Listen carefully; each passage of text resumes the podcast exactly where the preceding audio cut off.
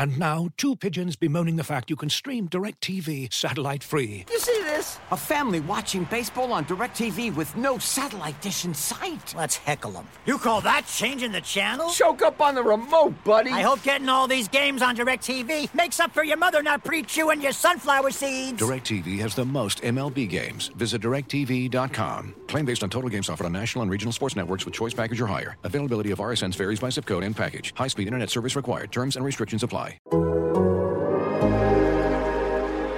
15. On today's Fantasy Baseball in 15, we'll dig into several developments in the National League East.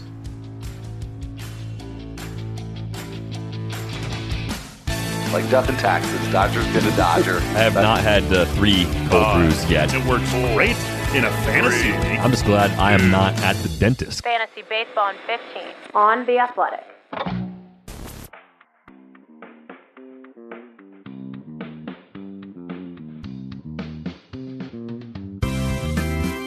Welcome to Fantasy Baseball in 15 for Friday, March 19th. I'm Al Melchior, and with me to wrap up this week is Derek Van Riper and DVR. Uh, there are quite a few items in the news that involve some uh, neighbors in the NL East. Uh, but let's start over in the American League counterpart because it's been a good spring training for Eduardo Rodriguez, and he's been rewarded with the nod for opening day as the uh, Red Sox starting pitcher. So, uh, so far, 11 and two thirds innings for Rodriguez, 14 strikeouts, no walks. And this is probably one of the starters uh, that I was, you know, most concerned about coming into this year. Uh, and I think I'm, I'm not alone in that. But, uh, you know, both just from a, uh, a human perspective and from a baseball perspective, this is so encouraging. Yeah, happy to see him healthy again and pitching well this spring. And, you know, he may have been turning corner in the second half of 2019. It was the second year in a row with an ERA under four. The whip was actually a career worst at 133, but 213 strikeouts, easily a career high for Erod that year.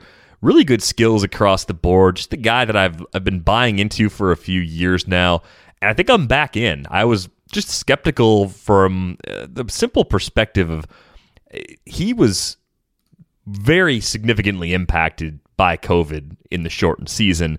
And I didn't know how he was going to respond to increased activity. What we've seen to this point, it's about as encouraging as you could hope for.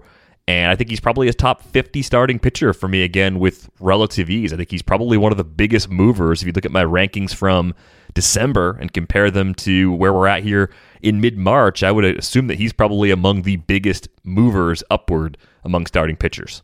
I would think he would be. And we say it so often here that I think we probably make ourselves and our listeners sick of it. But, you know, we're constantly urging uh, all of us to not take uh, spring stats so seriously. But, uh, you know, Sarris recently wrote a piece for The Athletic talking about, I think it was six players with stats that, that mean something. And I think Rodriguez's uh, maybe can be added to that list, uh, you know, because here's a, a case where we we're just looking to see if, you know, this was a pitcher who, who was ready to compete. And clearly he is. So, uh, I think we can definitely take these spring stats, you know, obviously not with 100% seriousness because, uh, what he's doing is just outrageously phenomenal, but it's, it's a great sign. And I, I would agree with you that he's a top 50 starter now. Uh, but moving on over to the NL East, another opening day announcement. Sandy Alcantara, not too surprising that he has been chosen by Don, Don Mattingly to be the Marlins opening day starter. More of a mixed spring for him. I mean, one thing that's really cool to see is that he's already got 19 strikeouts. That's the most in spring training so far in just 12 and two thirds innings. He also has eight walks, but the sample is so small that I think that we can't get too excited about the 19 strikeouts and we can't get too upset about the eight walks. But does this move the needle at all for you in terms of Alcantara this year? Uh, not really. I mean, I had him inside my top 40 among starters in my last set of rankings. I think I'm still expecting another bump in the strikeouts category to be there because the stuff is really good. I, I, think it's just a matter of time before we see all the pieces come together. There is some lingering walk rate risk with him. I think that's reflected in some of the projections that you see. Uh, I think it was a 9.5% walk rate from Alcantara in the combined 2019 and 2020 stats. So even if we do get more Ks, I'm not convinced that the walks are ever necessarily going to go away from him. Uh, the one encouraging sign, though, the command score which you know Sarris leans on pretty heavily, uh, is actually pretty good. A 100 command plus, it's league average command, so that gives you some hope that he's not going to be a, a Robbie Ray in the long run or a guy that is walking so many hitters that he's a liability in that category. It's just one way that he could let us down, even if the K's do tick up this season.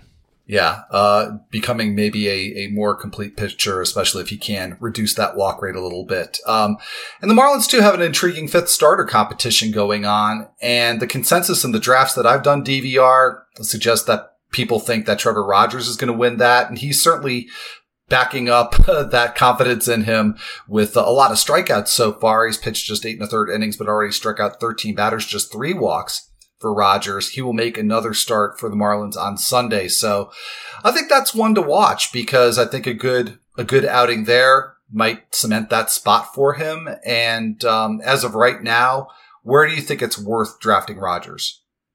I think he belongs inside the top 350 overall. Um, I think his ADP is something like 500 since March 1st, but clearly he's caught the attention of the fantasy community and of the Marlins. He's a former first round pick. He could touch 97 from the left side, and he's got two pretty decent secondaries. The changeup's really good. The slider, still a little bit of a work in progress. Uh, but Miami, as we know, it's one of those places because it's so pitcher friendly. You at least have a path to someone you can use for home starts when you get a Marlin starter on your roster in most formats. And I think Trevor Rogers could be a lot more than that. I mean, if you told me that he's going to outperform all but maybe one of the Marlins' other starters, I don't know if I'd necessarily push back on that. I mean, I think Sixto Sanchez is probably, for me, like clearly a notch above Rogers for now. But if Rogers outperforms Pablo Lopez or Elieser Hernandez or even Sandy Alcantara, I don't think I'd be that surprised by that outcome. Yeah, well, if that happens, then obviously people are going to be very, very happy that are getting Rogers in deep drafts and getting him late there, uh, uh, all the all the more. So, um, yeah, it'll be uh, interesting to see how he does this Sunday. Uh, so let's stay within the, the, division here. A lot to talk about here in terms of the Mets and not such a great development here for Dominic Smith, who's been dealing with a sore wrist. He's going to be held out of spring training games at least through this Sunday. So I don't know if that's going to impact his readiness for opening day, but I think that's something that we have to start paying attention to. But basically, DVR, um, in addition to just providing the injury update here, uh, I, I, want to use this as, as an excuse to talk about a player that I've wanted to talk about anyway, because what I'm seeing in drafts to me makes it appear that we as a community are putting a lot of stock in his 2020 when he batted 316 and hit uh, 10 home runs over that 60 game schedule. And granted, he backed it up with a 13.3% barrel rate but it's still a relatively small sample. And that's coming off of a 2019 season when he put up some really nice stats, but didn't have nearly as much thump.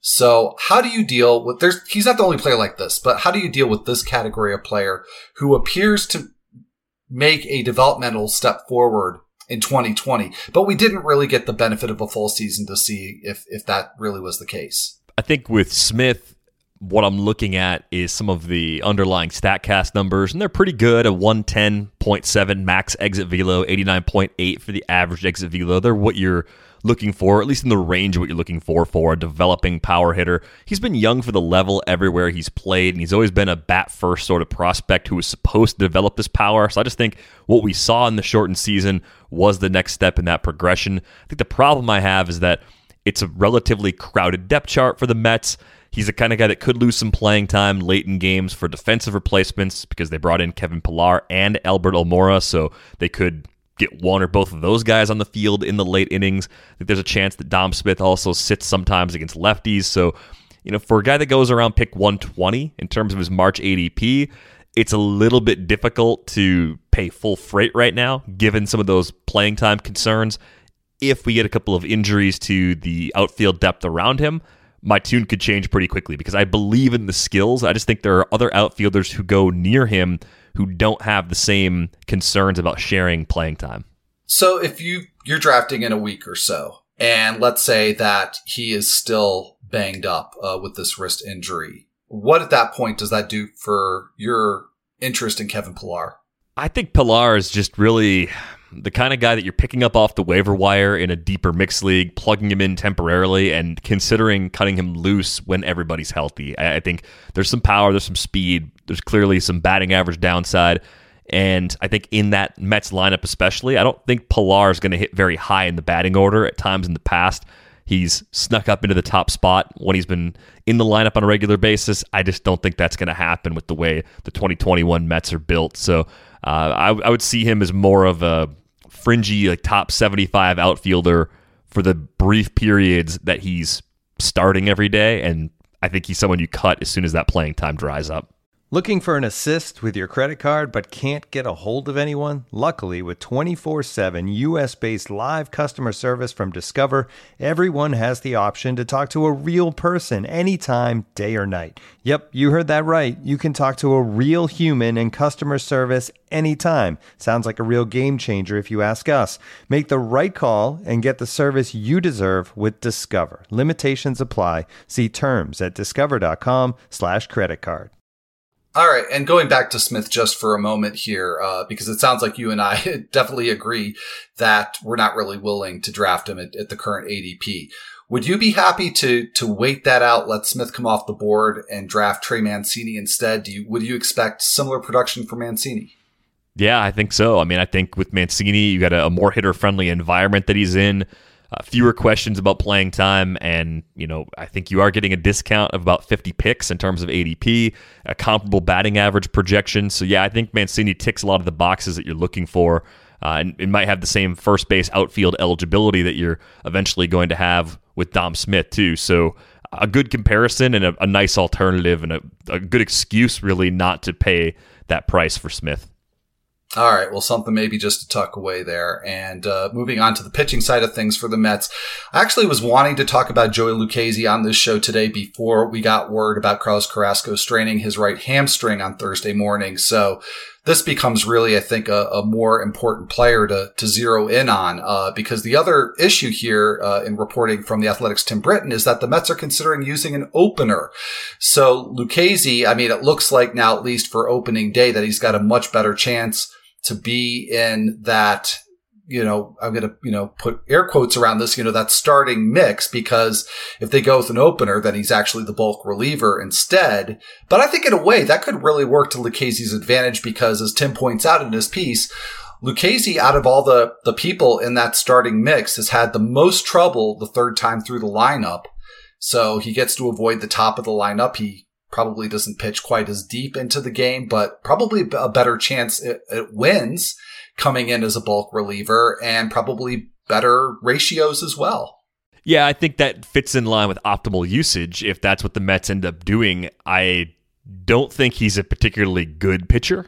so that's the that's the biggest hurdle, but I think if we're talking about having him go through the lineup one time or maybe parts of a second time. If he comes in and, and, faces the the bottom half the first time he goes all the way through turns it over and gets back through those six seven eight nine hitters a second time that could be really good. Then we're talking about a guy that maybe gets you over the course of the year 90 or so innings with a better ERA and a better whip than he could provide you as a traditional starter. So if they use him that way he's sort of on that streaming level sort of consideration for me but I really don't believe in the skills overall.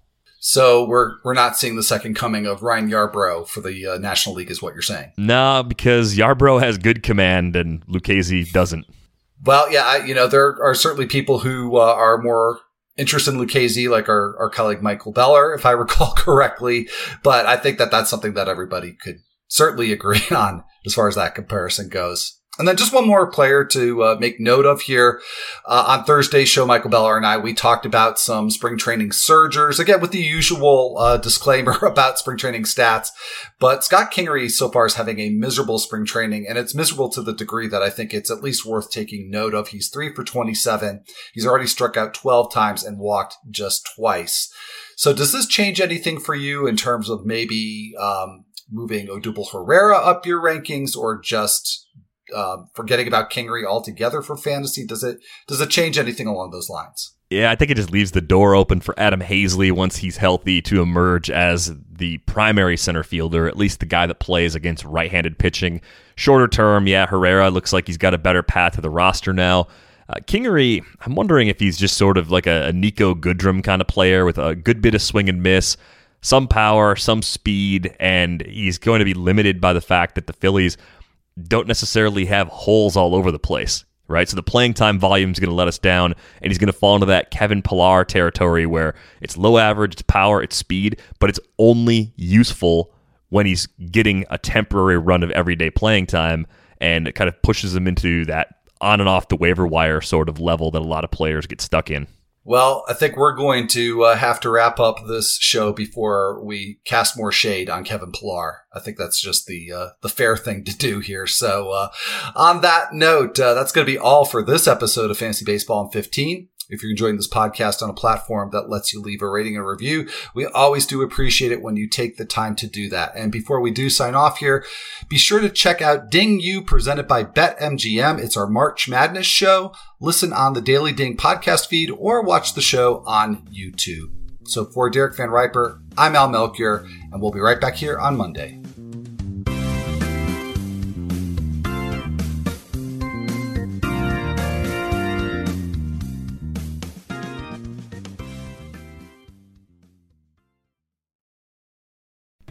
As you've probably heard by now, we've teamed up with BetMGM this season. We'll be using BetMGM lines to make all of our picks, and we'll have special offers for our listeners each week. If you haven't signed up for BetMGM yet, use bonus code The Athletic, and you'll get a one-year subscription to The Athletic plus up to a $1,500 first bet offer on your first wager with BetMGM. Here's how it works.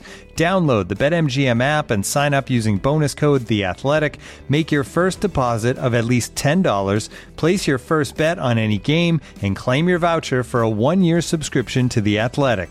See BetMGM.com for terms. U.S. promotional offers not available in D.C., Mississippi, New York, Nevada, Ontario, or Puerto Rico. Gambling problem? Call 1-800-GAMBLER. Available in the U.S. Call 877-8-HOPE-NY or text HOPE-NY 467-369 in New York. Call 1-800-NEXT-STEP in Arizona. 1-800-327-5050 in Massachusetts. 1-800-BETS-OFF in Iowa. 1-800-270-7117 for confidential help in Michigan. 1-800-981-0023 in Puerto Rico. First bet offer for new customers only in partnership with Kansas Crossing Casino and Hotel. Don't forget, if you haven't signed up for BetMGM yet, use bonus code The Athletic, and you'll get a one-year subscription to The Athletic, plus up to a $1,500 first bet offer on your first wager.